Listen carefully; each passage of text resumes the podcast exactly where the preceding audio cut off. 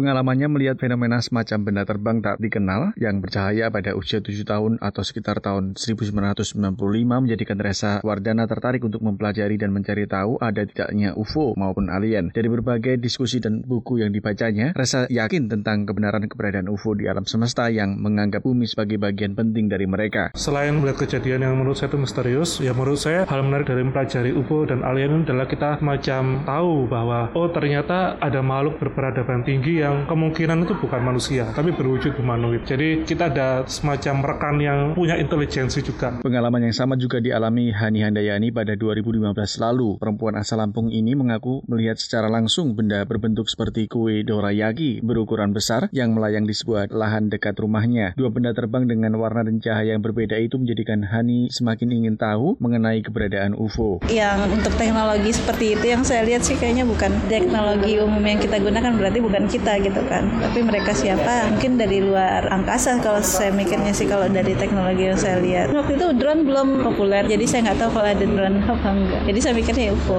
karena bentuknya besar juga sih. Jadi kayak kendaraan gitu. Pokoknya besar lah dia kayak kapal gitu. Fenomena keberadaan benda terbang tak dikenal atau UFO dibenarkan oleh Nur Agustinus pendiri dan ketua Beta UFO atau benda terbang aneh Undefinited Flying Object Indonesia. Catatan dari berbagai negara di dunia maupun dari dalam negeri yang berhasil didokumentasikan menjelaskan fenomena UFO nyata adanya. Menurut Nur Agustinus, wilayah negara Indonesia merupakan kawasan yang sering dilewati oleh UFO. Ini didasari dari laporan warga, catatan media maupun keterangan pihak militer Indonesia sekitar tahun 1959 dan 1964. Bahwa di Indonesia ternyata sangat sering sekali dilewati oleh UFO. Baik itu mulai dari Sumatera, Jawa, Kalimantan sampai di Papua. Dan ini bukan hanya baru-baru aja, tapi sudah mulai tahun 50-an itu tercatat di media-media yang waktu itu masih berbahasa Belanda. Dan kebetulan mereka punya dokumentasinya dan bisa diakses lewat internet. Jadi kita bisa mengetahui bahwa memang ada penampakan-penampakan di tahun 40-an, tahun 50-an, sampai tahun 2000-an sekarang ini.